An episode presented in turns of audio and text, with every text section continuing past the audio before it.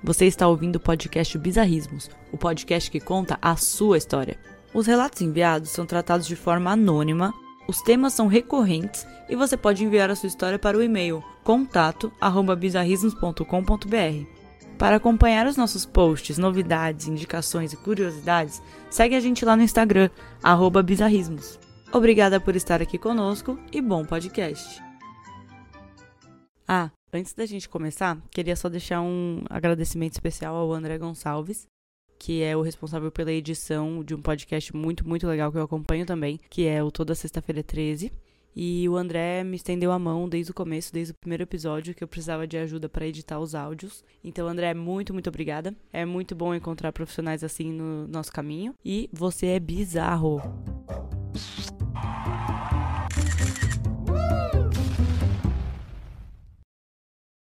Olá, ouvintes dos Bizarrismos, do nosso podcast. Hoje vamos falar do quê? De viagens bizarras. E comigo, para contar as histórias de vocês e histórias próprias, está a Camila e o Felipe. Hello! Olá, todo mundo. Obrigada pelo convite, Carol. Eu sou a Camila, irmã da Carol. Eu sou coach de produtividade. E hoje eu vivo e trabalho viajando o mundão. E você, Felipe? Conta pra gente. Eu sou o Felipe, marido da Camila. Como chama o marido da irmã? Gente? Ge- é... Cunhado? Cunhado. Meu sobrinho. Eu sou o cunhado da Carol. É, eu tenho uma agência de tráfego e conversão. Também tenho invejado o mundo junto com a Camila. É, a gente tem trabalhado remotamente faz agora três meses. O que, que levou vocês a, a ir morar fora? Vocês já tinham essa vontade? Conta aqui pra gente. Acho que a gente sempre teve, né, amor? Sim, sempre. É, a Camila morou no Canadá, eu morei na Europa, fiquei dois anos lá, há uns dez anos atrás isso. Desde então, sempre vivo comparando a vida aqui com a vida lá. E acaba que eu prefiro um pouco a vida viajando. Muitos uhum. lugares que a gente quer conhecer, a gente achou que não dá pra, pra esperar se aposentar aos sessenta anos pra começar a fazer isso. E fazer acontecer, né? Como que tá sendo essa experiência de viver sem uma casa fixa? Porque vocês, tão, vocês não estão só morando fora do Brasil, né? Vocês estão vivendo, viajando. É desafiador não ter casa. Acho que é, entre muitas aspas, aí a pior parte, né? De, tipo, não dá pra reclamar, né? Mas, é, assim... não posso reclamar, óbvio. Mas, assim, é, é um grande desafio, assim, não ter casa. Você compra as coisas e fica, nossa, mas eu comprei essa caneca, mas eu não tenho casa. Onde eu vou deixar? A gente Onde estoca pra quando tiver uma casa. Né? A gente tem estoque em São Paulo. Esse... A gente fez um primeiro trecho da viagem, de dois meses e meio, e foi bem mochilão, assim, tinha alguns lugares que a gente queria conhecer, nos Estados Unidos, México, Canadá. Agora a gente voltou, e a partir de agora a gente fica mais tempo nos lugares, quinze dias, vinte dias, um mês, e aí vai dar pra ficar um pouco mais tranquilo. O que cansa mesmo é o faz mala, desfaz mala, vai uhum. conhecer os pontos turísticos, volta, trabalha, então a gente quer ficar um pouco mais tranquilo, morando... Como se a gente estivesse morando mesmo nos lugares e não é. turistando. Assim. Criar uma rotina, né? De tipo, que dia você vai trabalhar, de que horas a que horas, que horas a gente vai turistar, entendeu? Então isso é um desafio também, mas a gente tá conseguindo. Ah, arrasaram, gente. Quem mais pra saber sobre viagens do que alguém que... do que um casal que tá via, vivendo, viajando, né? Então vamos lá pro primeiro relato. O nome, né? O título... É, seu guarda, eu não sou vagabundo. Certa vez, decidi ir pra praia com os meus amigos de última hora. Eles já tinham combinado a viagem e eu fui meio que de sopetão. Uma observação, eu adoro o vocabulário das pessoas que falam as coisas. É. Sopetão, ah, rebuliço, ah, muito bom. Eu não conhecia ninguém na cidade, mas estava hospedado no mesmo lugar que meus amigos, então tudo certo. Tinha uma balada famosa na cidade, talvez a única, e decidimos fazer um esquenta antes de irmos pra lá.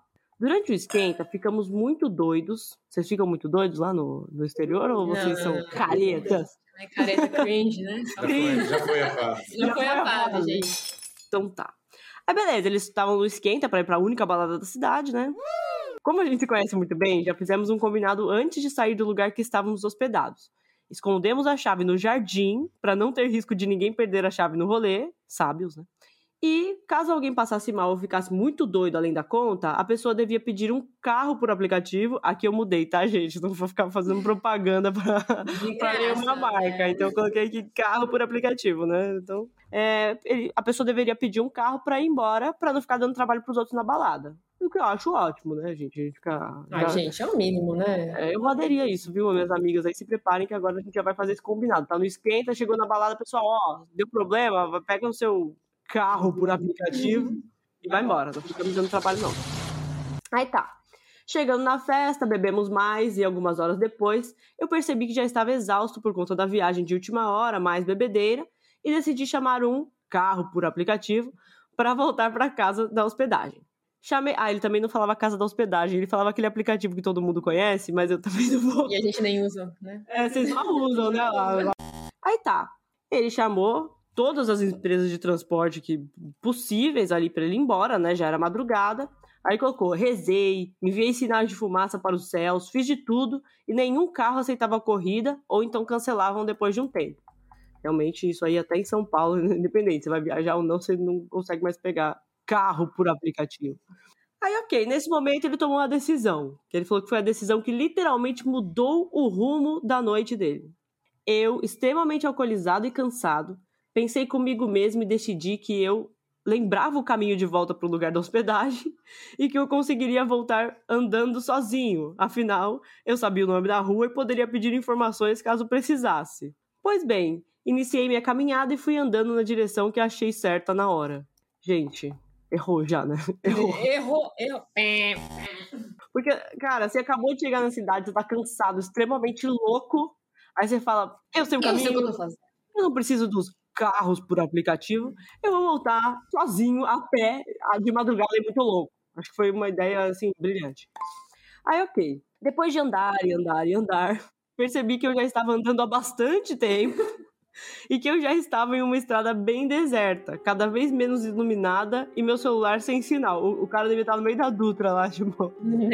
Nessa hora, desconfiei que havia errado o caminho. Então eu vi um carro vindo, o único em minutos, e decidi acenar para a pessoa parar. Erro dois. Se bem que eu não sei o que eu faria, porque se eu estivesse muito perdida no meio do, do nada, vocês pediriam uma carona? Uma, uma... Sim. Ele não tinha celular? Então, ele não... Eu acho que sim, ele tinha, né? Porque ele tava pedindo carros por aplicativo. Eu tava assim, sim. Pode ser. Aí colocou. Quando o carro parou, eu vi que era um carro da polícia. E dois policiais estavam dentro, como de costume. Na hora, eu tentei puxar, co... puxar qualquer indício de sobriedade dentro de mim para poder me comunicar. Mas acredito que não tenha sido suficiente. Se até ele percebeu que ele não estava conseguindo ficar sóbrio, aí realmente ele tá bem. Imagina a situação. Aí tá, perguntei pra ele se eu chegaria na rua tal, agora não lembro mais o nome, caso eu continuasse no caminho que eu estava. Mas os policiais se olharam e me responderam que eu encontraria coisa muito pior caso eu seguisse ali sozinho e bêbado naquela direção. Fiquei confuso e confesso que um pouco com medo daquela informação e acho que isso transpareceu na hora, pois, após alguns minutos de conversa, os policiais disseram que me levariam ao meu endereço. No caminho, eles perguntaram de onde eu era e eu respondi. E aí um deles comentou que o pessoal da minha cidade vivia indo pra lá pra causar no litoral e que eles sempre encontravam uns bêbados assim. Nessa hora, essa informação não foi nenhum conforto. Eu só consegui pensar que os policiais não estavam muito felizes com os meus conterrâneos e eu poderia ser uma presa fácil. Meu filho, você já era uma presa fácil. Você estava andando no meio da serra lá, lá. Mas tá, bom, beleza. Pois bem, depois de alguns quilômetros rodados, passamos pela frente da casa que eu estava hospedado, porém do outro lado da rua. Para minha surpresa, passamos reto do lugar e o policial continuou dirigindo sem sinal de parar. Pelo amor de Deus, é o desespero. É o meu fim. Agora eles vão se vingar de todo mundo da minha cidade que causou aqui e os meus amigos vão demorar para me procurar porque devem achar que eu fui para outro rolê. Nisso, eu já estava avaliando a possibilidade de começar a gritar... ou tentar abrir a porta e sair do carro em movimento, como em um filme. Meu Deus, o carro da polícia. Da polícia. Eu acho que o carro da polícia você nem consegue abrir por, pela parte de trás. Provavelmente não.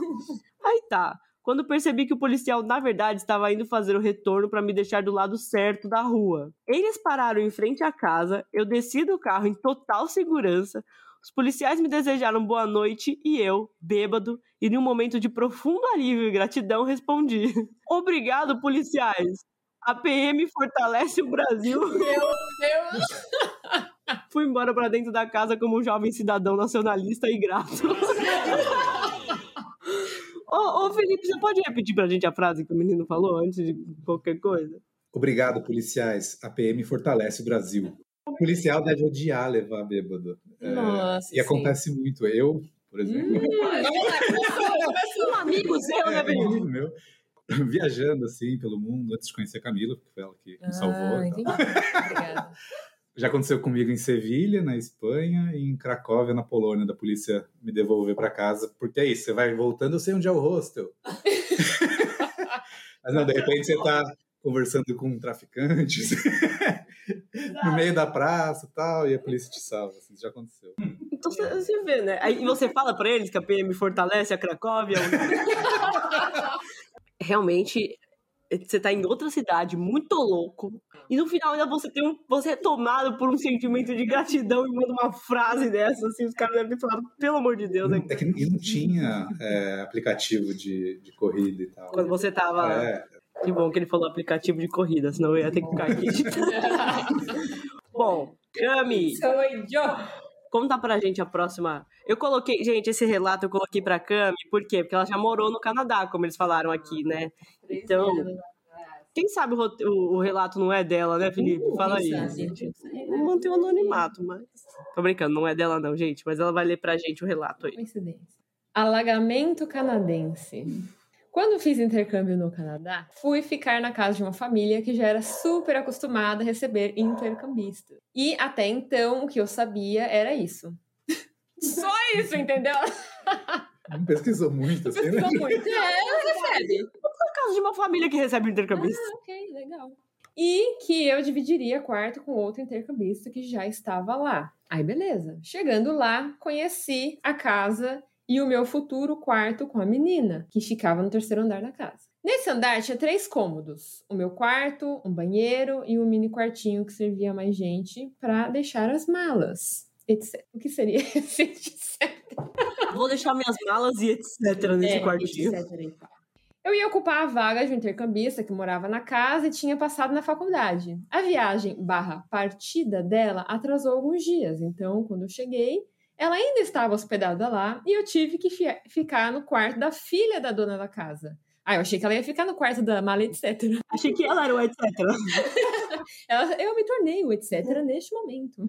Como cheguei na época de festas, Natal, Ano Novo, etcétera. Eu passei só uns três dias com a família. E logo eles já voltaram, foram viajar para ver o restante da família deles, deixando só eu e as outras duas intercambistas na casa, uma da França e outra do Equador. Você deixaria? Cara, eu, se eu fosse uma família hospedeira, já que tinha essa... Tudo que a menina sabia sobre a família, eles recebem intercambistas. É, se eu tivesse... Eu acho que talvez sim, deixaria. Tipo, ia viajar, ia deixar, é. porque... Geralmente, quando você recebe alguém, a pessoa vai por uma empresa, uhum. né? Você foi por empresa, né? Eu fui por uma empresa, mas eu já ouvi relatos de pessoas que foram na internet. Tic, tic, tic, tic. Olha, você recebe pessoas? Recebo, então vem cá. Aí foi tráfego de pessoas. É tráfego pago? Tráfego pago? Ah, o quê? É tráfico de pessoas. Você fez um tráfego para o Canadá, é... mas lá você foi traficado. Felipe, muita gente... Pergunta pra você se você lida com tráfico pago. E você fala o quê? Super engraçado. Assim, né? Elas falam zoando. Não tem ninguém que fala, tipo... Realmente confunde. Ah, só os mais velhos. Mas já teve gente, né? Ah, o que, que seu marido faz? Ah, ele faz tráfico pago. Aí... Tra... Hã? Aí eu entro na... Não, tráfico de drogas, ué. Drogas, humanos e tal. E a pessoa fica assim, tipo... Tá você tá brincando. Mas em inglês e espanhol é a mesma palavra. Inclusive, quem mexe com tráfego na Espanha é trafficker. Olha só, se vocês não Acho são... Acho que geralmente estão usando aqui no Brasil. Ah, na Espanha devia ser los traficantes, né? Como eu era caloura, eu tinha aula e elas não. Então, acordei bem cedo e fui pro banheiro, bem linda, fazer o meu xixizinho matinal. Eis que quando abro a porta do quarto, a casa estava alagada. Tinha água escorrendo até pela escada de madeira. Tava tudo molhado e a família tinha saído antes do horário que eu acordei. A hora que abri a porta do banheiro, a privada estava entupida de merda e vazando para todos os lados. Só de lembrar disso, já me veio a vontade de vomitar. Ah, não só você. Olha, não só ela. Eu imaginei assim. Eu que nem estava lá. Eu não estava lá. Ai, gente, que nojo, cara. E você ah, na casa dos outros... Tipo, ela tinha acabado de chegar, eu não ia saber nem por onde começar. Isso, se ela sabia falar inglês, né? Lembra o meu irmão aquela história que ele entupiu a, a privada da, da ex dele. É, uhum. Aí teve que chamar a sogra pra desentupir. É muito constrangedor. Nisso, as intercambistas desceram no terceiro andar, onde era o meu futuro quarto. E eu logo já perguntei quem tinha usado o banheiro e feito aquela bagunça. Até hoje, não sei, com certeza absoluta, quem fez. Porque ninguém se manifestou sobre a autoria do fato. Não sei se foi alguém da família antes de sair, só sei que na época desconfiei da equatoriana pela cara de culpada. Por ser equatoriana, eu tive um surto de xenofobia. É, eu fui meio xenofóbica nesse momento. Eu tinha aula e me recusei a perder o primeiro dia pra ficar limpando aquela bagunça bizarra alagada. Então, eu fui pro banheiro do terceiro andar me arrumar e depois desci pra tomar café da manhã enquanto a intercambista francesa limpava o banheiro. Ah, nossa! Vejamos quem foi limpar. No café francesa, quem, quem fez foi a... a, a, a minha hipótese é, a equatoriana ia embora, ela falou, bom, eu fiz a, literalmente a merda aqui, vou embora, ninguém depois vai ficar com raiva de mim. Dane-se. E, bom, não sei. Eu sou do time da equatoriana, acho, é. acho que ela não era culpada, eu também, acho que a culpada eu era francesa. Eu também, tô com você, equatoriana. É verdade, né? Ela foi muito, né, solista limpar ali. É, é tão bonzinha assim, ninguém limpa, ah, merda, gente, ninguém limpa merda de graça. Limpar vômito é uma coisa, agora merda. Exato, gente, só limpo do meu cachorro. Ai, meu. Olha lá. Né? Quando cheguei na cozinha, tinha água pingando do teto, já que o chão era de madeira. Ai, gente, que louco.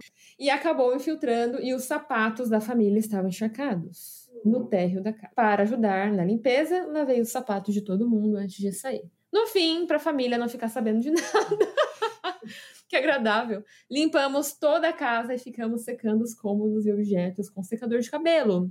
Esse foi o meu relato internacional bizarro. Super desinfetaram tudo, né? É, jogaram oh, a água limpando com secador.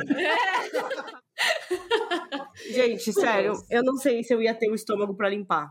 Ah, eu não sei, eu sou muito boazinha, eu acho que eu limparia. Bom, vamos lá. Felipe, conta pra gente uma história aí. Bom, a história vai uma carona. Bom, eu sou um viajante mochileiro, estava viajando pelo interior da Bahia. Acabei mudando minha rota para ir até uma cidade específica, porque eu queria surpreender alguns amigos que moravam lá. Eu não encontrava pessoalmente há alguns anos, apenas por calls de vídeo, conversas de grupo de aplicativo. Grupo de aplicativo. Tá bom, gente, foi o WhatsApp, ok? É, tá achando esse patrocínio.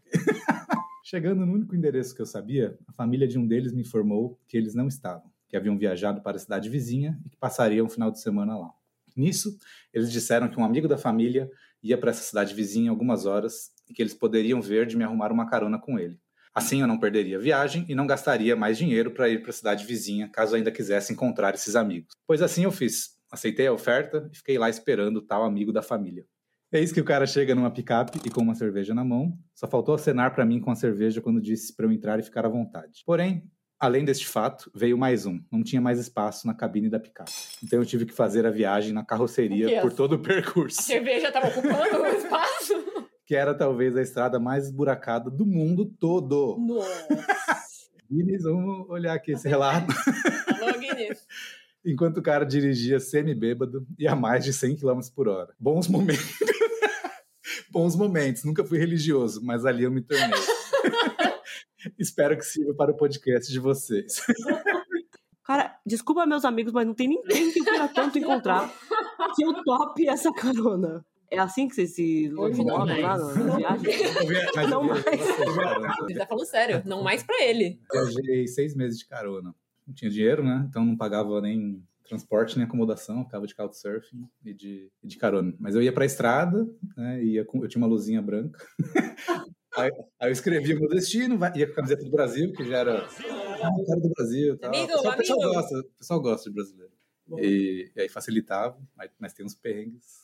Quando você tá andando na estrada, a polícia para, às vezes, pra falar, cara, não pode andar na estrada. Eu falei, beleza, então me dá uma carona, né?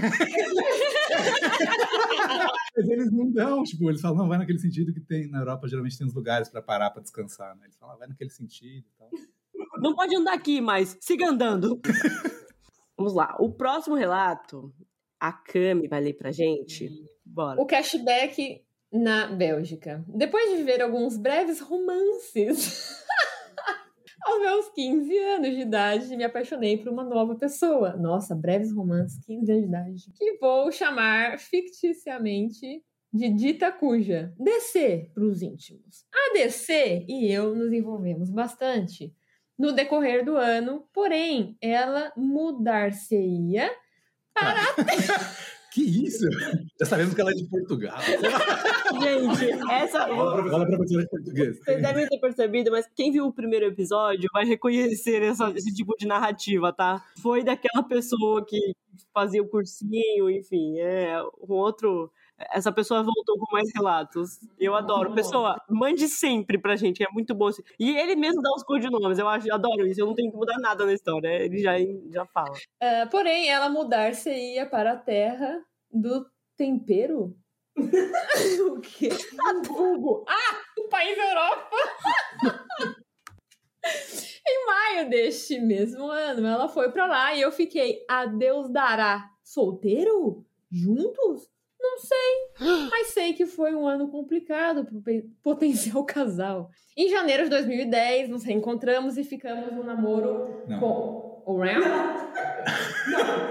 Em janeiro de dois mil e dez, nos reencontramos e firmamos um namoro com uma poderosa aliança de prata que foi forjada no fogo do inferno.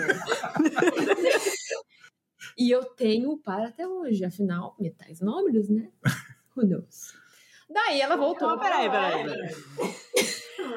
Camila, o que você vai fazer se você tá lá no, nas poucas malas que vocês têm? É, e você encontra um par de alianças antigas do Felipe e ele fala assim: amor, são metais nobres. Ah, eu, ah, eu queimei okay. Passa um pingente pra mim. Eu podia acordar. Peraí, que eu vou na minha mala rapidinho. Essencial? Isso leva é essencial pra viagem. Daí ela voltou para a Europa e eu fiquei aqui no Brasil para terminar a escola, decorar a mitocôndria. Decorar a mitocôndria. Podia ser equação de Bhaskara, né? E, infelizmente, perdi o boom do Bitcoin, que teria me dado mais futuro, talvez. Será que teria mesmo? Daí o grande advento da aviação me possibilitou visitar minha amada D C, ou seria D C? D C ou Marvel, Felipe? Fala aí. Não, eu prefiro a Marvel. Hum, e a Marvel prefere você. Então, beleza. Ele foi visitar a D C em julho de dois mil e dez. Era uma vez um jovem que buscava aventuras no exterior. Ponto. Eu fui até as Europa passar um mês com ela. Estava tudo lindo e maravilhoso. Andou trinta quilômetros, mudou de país quatro vezes. Todo mundo é diferente, tem lixo na rua, sim. Tem gringo que não toma banho e por aí vai. Até que um dia fomos conhecer a Bélgica, que é um pouco maior que Alagoas. Alugamos um hotel na Antuérpia. Hum, onde que é a Antuérpia, Carolina? Na Bélgica. Bom, ele me ajudou nessa, ele tinha acabado de dizer. Capital mundial dos diamantes. E fomos conhecer as lapidações, joalherias, museus, etcétera. À noite, apesar de não anoitecer nunca naquela porra, Nossa, pode falar. Voltamos pro hotel e o cara da recepção nos, nos olhou de cima a baixo e disse: vocês estão em dois, em um quarto para um, vão ter que pagar dobrado.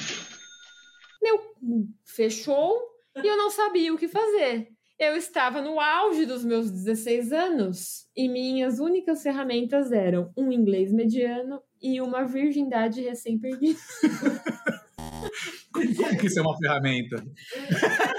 Né? Respirei fundo e respondi que ele não tinha avisado nada sobre isso, mas ele insistiu e acrescentou que na, se não pagássemos, era rua ou polícia. Sem conversa. Paramos para pensar no que fazer, afinal éramos dois adolescentes, estávamos em outro continente, outro fuso horário, seria mais difícil acionar nossos pais.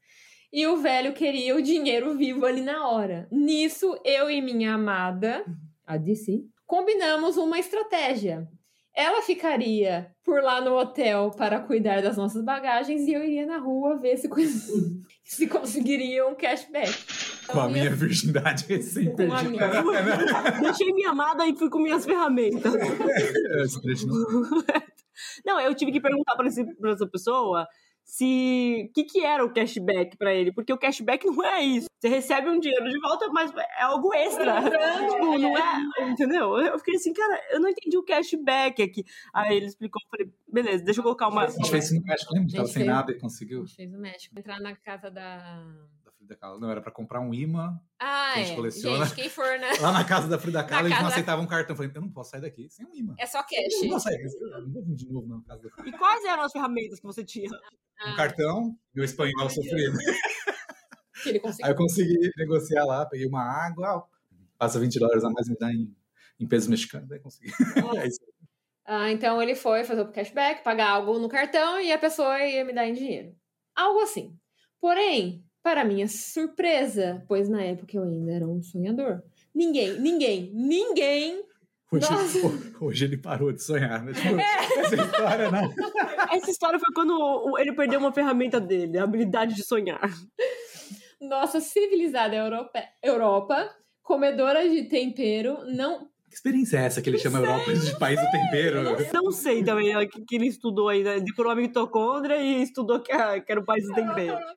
Não quis ajudar o jovem apaixonado e perdido. Mas, como um bom brasileiro, comecei a fazer amigos naquela porra. Essa é a nossa principal ferramenta. O brasileiro essa consegue é. fazer amizade. Ele consegue mesmo. A gente dá um jeito pra tudo. Não sei se quem tem amigos, de fato, tem tudo, mas ao menos consegue um cashback.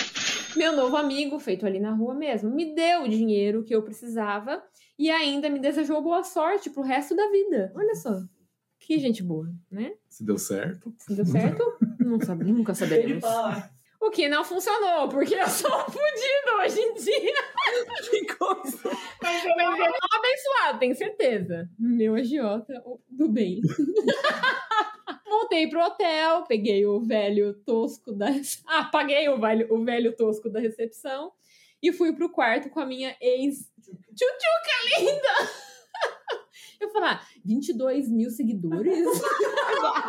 Eu falei, nessa hora eu vou ter que explicar que é tchutchuca, é vinte e dois K, tchutchuca. Eu tô com boomers aqui, não é boomers, né? É boomers, tô com boomers aqui, eles não sabem o termo tchutchuca. Não, eu sabia. Não, tchutchuca, é, não como escreve vinte e dois K. Na hora ficamos cheios de medo de ficarmos sem onde passar a noite, obviamente, né? Mas deu tudo certo. E é isso. Se for pra Antuérpia, leve a sua barraca e não convim, velho. Quais foram, qual foi a lição que você trouxe disso? Ao invés de, ah, anda sempre com dinheiro a mais, né? Leva uma barraca e não confia em velho. Acabou com o lugar, acabou. E pra quem interessar, tem mais, tá? Hoje não estamos juntos, né? Que eu sei que vocês estão aí curiosos pra saber. Tivemos um término muito bosta no ano seguinte, bem de criança mesmo, dezessete anos, né? Mas hoje em dia somos ótimos amigos e temos bastante carinho pelo outro. No fim das contas, tudo valeu a pena. Bom, pessoal... Eu trouxe, separei menos relatos hoje, né, da, da, de vocês, porque, primeiro que a, os nossos temas são recorrentes, então tem espaço para a gente ter, ter né, mais um episódio de Viagens Bizarras, e eu queria que a Camila e o Felipe contassem um relato deles, porque eles são viajantes, eles são nossos convidados, então vamos lá, está com vocês, contem pra gente uma história bizarra. A gente vai contar do dia que a gente quase morreu. Eu vou, deixa eu... Só falando, é sobre viagem, né?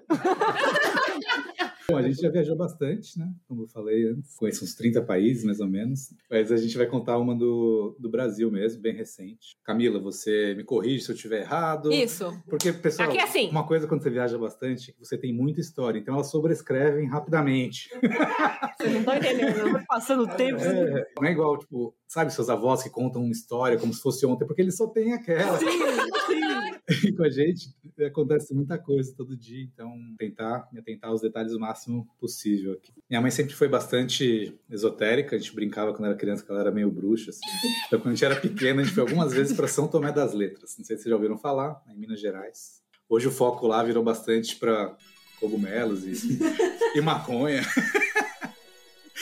Mas antes era mais gnomos, bruxas, E Tês, né? E, e tudo isso. Bom, minha visão, pelo menos, da cidade. Às vezes mudou só a sua faixa etária, viu?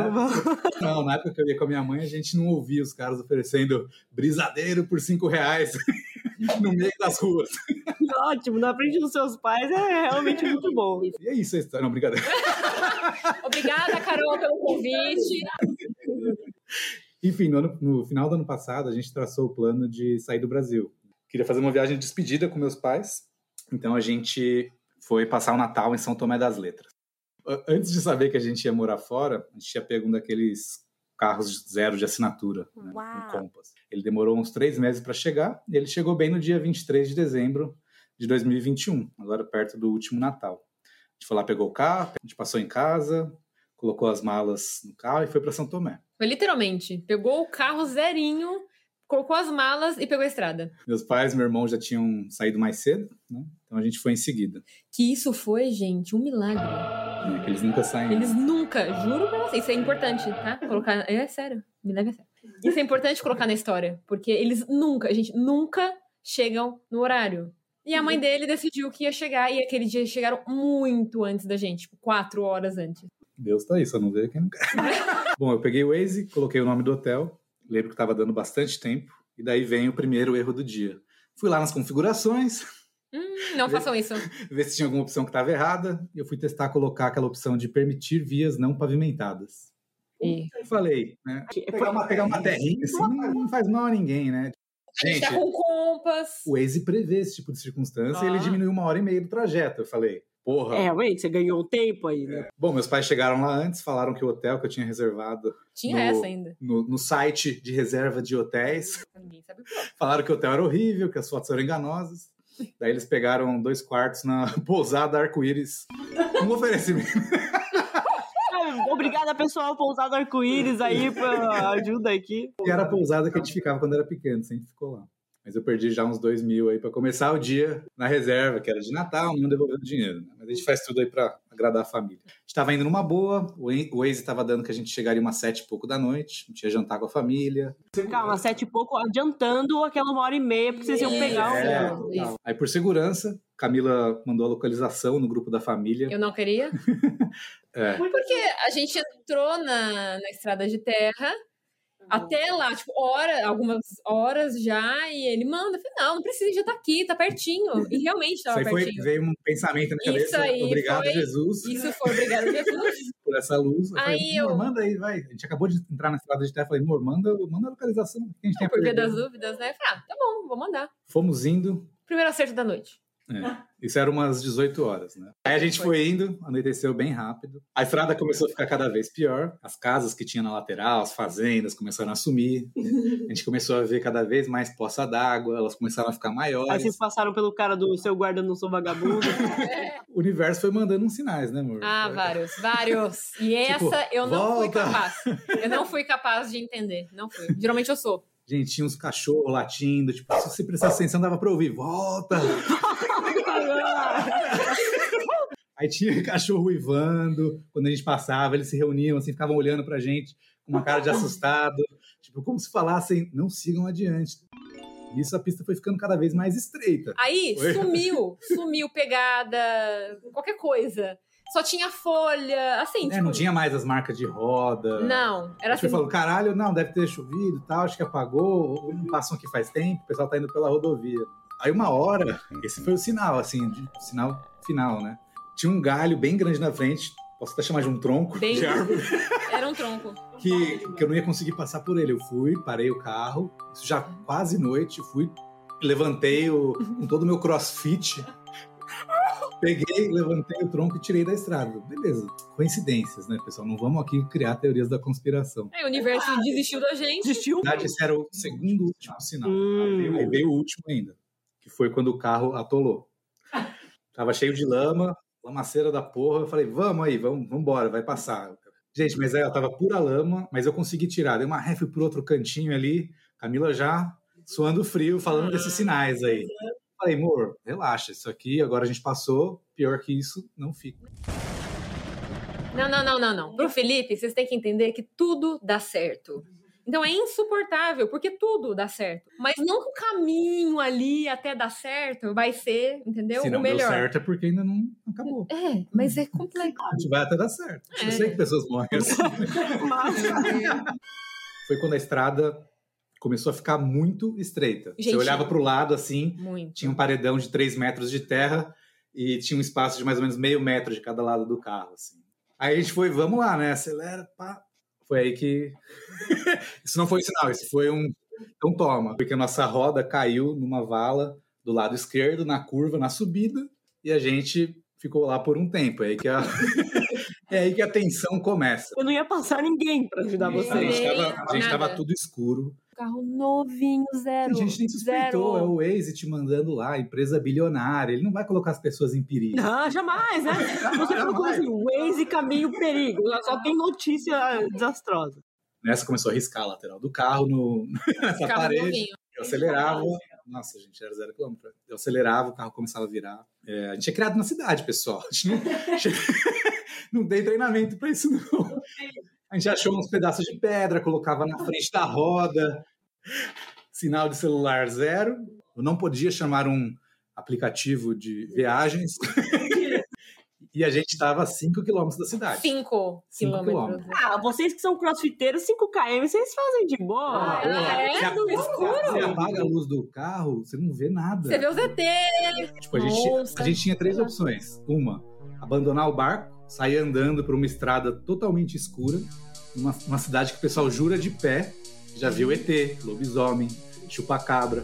Eu vou sair andando? Onça, onça seria o de menos, mas eu também, também preocupava, também preocupava. A segunda opção era ficar no carro até de manhã, mas sei lá, né? Cangaço, veio uns caras com faca à noite roubar a gente. Ou vem um carro rápido embaixo da gente. A gente tava de lado, a gente tava de lado já. Terceira, andar até achar um sinal pra ver o que fazer. Isso a Camila já, né? É, tremendo, tremendo desesperada. Eu falei, vou morrer, vai chegar um eu, cara tipo, com um espingarda amor, aqui. A gente tem muita coisa, né, pra oferecer pro mundo. Não é agora, relaxa. Mas não consigo. Vai tomar no cu, que coisa pra oferecer pro mundo. Foda-se a good vibe, foda-se. Pega seu positivismo. Gente, não, eu, fiquei, eu fiquei tão nervosa que me deu vontade de fazer xixi de nervoso. É, xixi. Não, aí eu fui no mato. Não. No mato, na estrada ali. Tava escuro, né? Não tinha ninguém. E eu fiz o meu xixizinho. Vai chegar uma notificação. Ah, você não tem casa, né? Eu ia falar, vai chegar uma notificação na sua casa, mas você é viajante nômade, não vai chegar mais então. Aí, gente, a gente andou uns vinte, trinta metros pra frente, apareceu um sinal milagroso. Aquele J de Jesus. O primeiro sinal ali. É. Primeiro apareceu. Aí a Camila já começou a mandar nos grupos, falando o que aconteceu. De família? É, e eu me incumbi de ligar. Pensei em quem eu vou ligar, liguei pros bombeiros primeiro. Eu falei, liga pro bombeiro. Gente, pro bombeiro, aquilo ali que a gente tá passando... Não é, é nada. Cotidiano, é tirar assim, um gatinho tipo, da árvore. É, é, não, porque aí tem risco de vida, a gente não tava... Ele pergunta assim, vocês estão machucados? Não. Você tá em perigo de vida, tá sangrando? Não. Então a gente não pode fazer nada. Então não pode fazer nada com a polícia. Literalmente, ele falou, amigo, então a gente não pode fazer nada. Amigo? Amigo, você não tá entendendo. Filme acontece coisa pior muito mais fácil. É verdade, é verdade. A gente tem que ver mais... Ó, oh, galera, Corpo de Bombeiros, ver mais filmes. Daí eu liguei pra polícia. Aí nisso, cara... Putz, eu não posso fazer nada, tô longe e tal, você tem que falar com a polícia de São Tomé. Eu falei, mas cara, eu liguei aqui pra polícia ficar em você. Ele, ah, peraí que eu tenho o WhatsApp dos caras lá. Ele deu o WhatsApp da polícia de São Tomé, a gente mandou uma mensagem e não... Aí a gente ligou pra polícia de São Tomé, aí que a gente descobriu que essa é uma cidade, né, super segura. Tem dois policiais na cidade. Dois mil e até a estrada buscar vocês. Aí, aí ele não conseguia ler a mensagem porque o celular, ele só consegue abrir no WhatsApp, no ele só consegue abrir no computador da delegacia. Ela, era ele mais uma policial pra cidade toda. Massa, né? Bem, bem... Daí foi um vai e vem. O policial falou que não podia e agora, porque não dava pra abandonar a cidade. E ele não podia, ele não podia ir sozinho também. Quando é assim, a pessoa não pode so... o policial uhum. não pode sozinho. Aí ele falou que ia chamar um guincho pra gente. Como ele ia chegar lá? Não sei. Nisso passou uma hora, a gente ligou de volta. Ele falou que achou o guincho, mas que tinha uma notícia. Ele falou assim, meu, eu consegui o guincho, mas sei não. Vai sair caro. Eu, nossa, quanto, né? dez mil? vinte mil? Quanto vale a minha vida? Fica aí o questionamento. Aí ele, olha, como tá na noite, tá perto do Natal, vai sair trezentos reais. Falou, cara, você não tá entendendo. Quanto é o helicóptero? O helicóptero, chama. Não, você já tava pra perder muito mais ali o carro, a vida e a transidade. Esperou bastante, não chegava ninguém. Enquanto isso, meu pai tinha sido acionado pela Camila e ele tava lá trabalhando nos bastidores pelo Cara. nosso resgate também. O que, que ele tava fazendo? Ele deu um jeito. Tá rezando? Tá não. Aí, é o seguinte, quando a gente ia pra São Tomé, há muito, há muito tempo, a gente tinha um guia lá. Esse guia era nosso guia em São Tomé desde que ele tem sete, oito anos de idade, é o Max. M A Q... Alô, Max! M A Q U I S. Max! ele, ele, peraí, ele tinha sete, oito anos de idade? É, eu tava ajudando a família dele lá. Ah. Na verdade, era dezoito, eu falei errado. Ah! É... Aí? aí ele achou o Max, já um adulto agora, ah. e o Max sabia mais ou menos onde a gente tava. Porque, na verdade, ele era uma trilha para ir a pé, não de, de carro. Peregrinos. E aí, é... ele conseguiu ir com o Max... Até antes de onde a gente atolou a primeira vez, que foi o último sinal, né? Uhum. É, aí eles estavam perto, a gente na tensão, esperando, né, amor? Esse, essa hora minha alma já tinha saído no corpo, eu já tava só assim. Eles andaram depois de onde a gente atolou. E a gente com pisca alerta, o farol ligado, né? Aí que eles começaram a vir, o Max e meu irmão, o Arthur. Meu pai ficou lá atrás pra segurar o carro. E aí o Max, um santo chamado Max, e meu irmão... ajudaram a gente a conseguir tirar o carro de lá, né? Sozinhos, a gente não conseguia empurrar o carro, porque era eu ali dirigindo e a Camila empurrando, não tava dando Eu sou crossfiteira, gente, mas eu sou só sozinha, entendeu? Não dava. Eu queria, particularmente, abandonar o barco ali e ir embora na segurança da, da civilização. Mas eles queriam empurrar o carro. Não, eu falei, não, a gente vai empurrar. Ele, não, a gente vai abandonar. Eu falei, não, a gente vai empurrar. Não tá entendendo, a gente vai... O Felipe empurrar. Tava muito achando que, você, que era o fim ali. Era o fim. Eu falei, não, os dois vieram, agora a gente vai empurrar. Agora Aí vamos, ficou vamos eu... morrer cinco pessoas em vez de duas. Em vez de duas. Ficou eu, o Max e o Arthur, o, o irmão do Felipe, empurrando, fazendo, tipo, balanço no carro, enquanto o Felipe acelerava e segurava o, o, o volante. Na hora a gente conseguiu. O carro saiu do... A gente não foi reto, porque era uma subida mais demoníaca ainda, a gente deu, voltou de ré, E, e voltou para onde a gente tinha atolado o carro. A gente conseguiu virar o carro, entendeu? Eu falei, gente, e... tem uma entrada aqui, dá para entrar de, de ré a, e... Aí voltando, a gente viu o erro do Waze, que é uma bifurcação, ele mandou para a esquerda, era para a direita. Bom, aí a gente chegou na cidade, era umas, umas vinte e três horas, falando para a polícia que estava tudo ok, ele... Ah, beleza, é, tava longe. é, não, ele virou e falou assim, não, mas gente, ali no carro não passa, não. Eu falei, ah, ah então você sabia. Então você sabia onde a gente entrava e, e você jura que o carro não passa? A gente viu de manhã, né, que o carro tava todo riscado, lateral aqui. Deu dó, amassado. deu dó, deu vontade de chorar. Carrinho zero, mas é isso aí. Ixi, milhares de histórias. É isso, não sigam o Waze sem pensar e não coloquem lá para permitir Nunca. rodovias não pavimentadas. Bom, essa foi a baita história bizarra de Camila e Felipe. Já falem aí as redes sociais de vocês. Camila Candelaria, underline. E você, Felipe? O meu é Felipe com I.